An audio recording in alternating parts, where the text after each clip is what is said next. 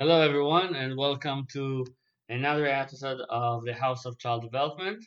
Today, we're going to continue our discussion about behavior, especially what are the common reasons for misbehavior. One of the things that we talk about when we say child misbehavior, we are actually referring that the child doesn't know what's right and what's wrong. When we are getting to that kind of situation, and there are we are re- reacting to the child that he has a natural reaction. The natural reaction to what we commonly known as we don't know what to do, we will do what we always doing, and we will not react differently. And then the parent or the caregiver will come and say, No, sorry, this is not the behavior that we are looking for right now. What we want right now is a child that sits down nicely and talk and explain to us what we need.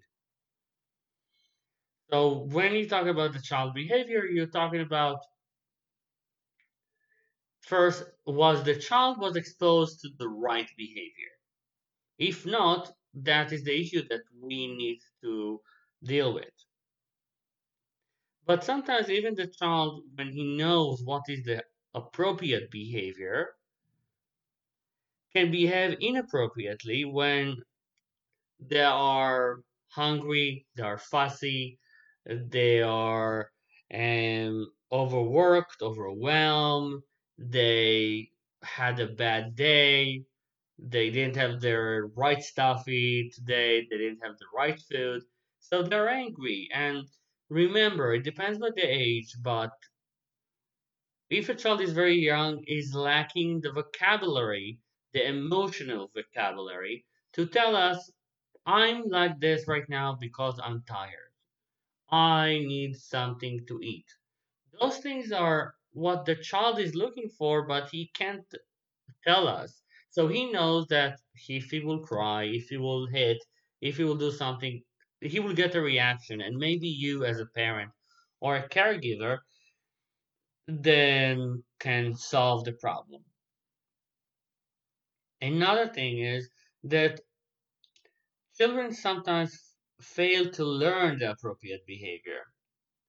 Especially with kids with ADHD, for example, or autism and learning disabilities, they learn the value of the right behavior or the things that we expect them to do, but it's something that requires us to repeat, repeat, and sometimes also repeat. And sometimes it might even be something that is genetic. So there are things that are some disorders that are actually genetic, and it's our job to teach the child how to avoid or to teach him strategies when he's tired, when the work is too much for him. So what we do, we are cutting corners, and instead of waiting for the child to tell us what's wrong, we are ready with the school, we are ready with the professionals, and we know what will make him angry or what will make him upset, and we are trying to make his life easier. So when something will happen, we will teach him the strategies that he needs.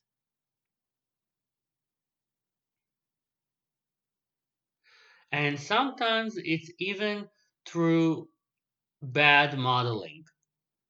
So the child learns bad behavior because he's watching us as parents or caregivers or even therapists or teachers and watch the bad behavior of littering or lying to a police officer or swearing. And then the child see, oh, wait a second, this is my father or mother and they're they're swearing and they tell me not to swear. Why there is a double standard here? That's not okay. Another thing is the child might seek extra attention. And that is something that we see a lot from young kids who are two or three. They will break something or they draw on the walls just to get attention because they know that you might yell at them or you might hit them, but they know that they get attention and they have full attention. You are not talking to their brother or sister, you're not watching TV anymore. They cause something in the world that focus all of the energy to them and they like it. So that is another thing that we are going to talk on how to fix it, how to recognize it. And so the first thing that we need to ask ourselves is why do we see right now a misbehavior? Why our child is crying, yelling, kicking the wall, or doing all of those things? That is our first task. When we see that the child is hungry, we can tell the child this is the schedule when we eat, and this is the corner when we are going to put things that if you're hungry, you can go there and eat. It's okay. Like in the box, you can put carrots, apples, or tell him in the fridge where the corner. If he's hungry and we are not able to give him food right now, or if he's he wants to drink, where is the water? And to see when he needs to nap, if he needs it, and what are the triggers that makes him angry. So let's say that he's the youngest kid and there's a middle kid, middle child, that the middle child always picks on the youngest kid. And we know that the youngest kid can't handle it, can't contain it, and we need to see what to do with that we can decide that we give more power to the young kid by invite him to do projects and to increase his self-awareness, self-esteem, and to give him awards more. And when he's doing a good job, we are going to recommend we are going to do a lot of things because of it. And when he's doing a bad thing, we are going to say not to say anything we are not giving power to that kind of behavior. So also we need to understand that if it's genetic and for example it's an anxiety, you need to contact a professional or to see where is the anxiety comes from. And that is one of the therapies that is very recommended for young kids. So if you don't have the tools for and asking for help, you can always ask from a professional. So let's talk about how a behavior is learned. So after you showed your child how to play a new game, and your child was okay, he was not, he didn't have a tantrum, but then his brother that is uh, older than him start to have a tantrum and throwing everything away. What do you do? So, the first thing that you should do is take the youngest kid away from the situation and say, Good job for not having a tantrum. Good job, let's do something nice together. And the, young, the kid that had the tantrum, you actually show him, No, this is not what we do. We don't have the tantrum. Now, after he finished the tantrum, we can go to his room or next to him, wherever he is, talk to him slowly and quietly, and talk, talk to him about what is expected of games like this, but not in a judgy way. We say, you know, David, we saw that it was very hard for you to and lose today. What can we do next time so it will be easier? And when we talk to someone and we don't judge him, we explain what we saw, that we saw that David had a problem with winning and losing. We ask, what would we do next time? Do you have any idea? We give the child the power to say, well, next time I can do this. And when you would be with the child, you will make sure that, oh, remember, David, if we are losing, we are trying to do sit ups, we are trying to talk, we are trying to do something else, we're trying to hit a ball or a pillow or say, oh, I, I don't like to lose. Those things you are trying to find the right solution to the kid, to the problem that he has. Another thing is that we need to know that if there is one parent that is much more aggressive in the way that they talk to their kids, we need to tell them, okay, please leave the situation.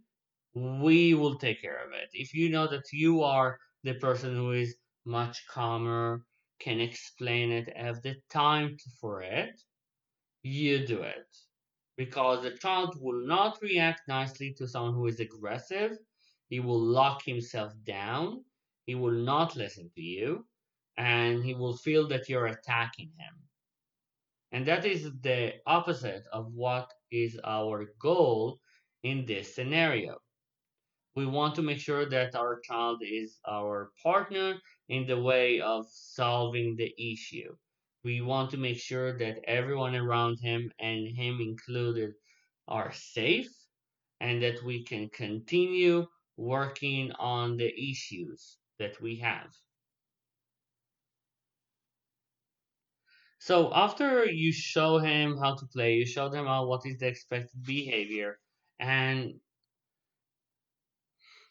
you show them everything and you did everything correctly, you will see a change in the behavior. You won't see it widespread on everything, you will see it on that issue. But you can take the strategy and remind him. You remember that you had an issue with winning and losing. We said those are the strategies that we can use. Let's use those things for other things. Let's say, oh, he has a problem waiting in line. Oh, wait, you have, a, let's say, give me three strategies that you think are the best for waiting in line. And if he has a problem, you can ask him, okay, you know what, for me, if I have to wait in line, this is what I would do. Can you give me two more? And whatever he says, you are going to try it. You're going to try try it 10 times. And if you see it works, fine, it works. If it doesn't work, you say, you know, we tried that strategy. It doesn't work. Let's continue. Maybe we will try another strategy that we have learned already.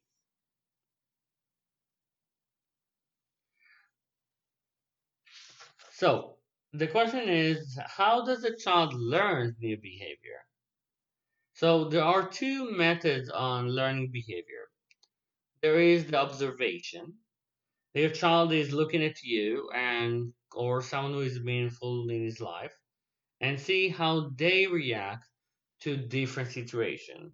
So if your child sees you at the wheel and you're always cursing, you're always uh, uh, having tantrums and can't wait uh, changing lane or you're being a bully in the road and you have a road rage. And your child sees you only as a person who is angry, he will copy it. But if you're angry and you say, oh, you know what, I was angry right now because um, the guy was changing lanes and I thought it was not fair. So your child learns a new behavior. He knows, okay, I can talk to myself and explain myself the reason why I feel upset. And when I feel upset and I know why I feel upset, I can fix it. So that is one um, thing that you can do. Another thing is practicing situation at home. At your home, you can practice whatever behavior that you want to fix. So, for example, if your child can't wait, the teacher told you that the child can't wait and is shouting every second. So, practice at home, say, Oh, now I'm the teacher and you're the kid. or you are the kid and he's the teacher and interrupt him every time. When you interrupt him and you show him, okay, this is what your teacher thinks, or this is what your teacher feels when you interrupt her, and give more examples on feelings so the child will understand what's going on. So the target behavior that you're looking for is I want my child to be a successful learner, successful successful in emotion regulation, and be able to tell us what's wrong instead of uh, using violence or you shutting down. Because as long as your child is young, it's easier to understand the le- the behavior and it's easier to fix the behavior than when a child is a teenager and it's the first time that you want to deal with it.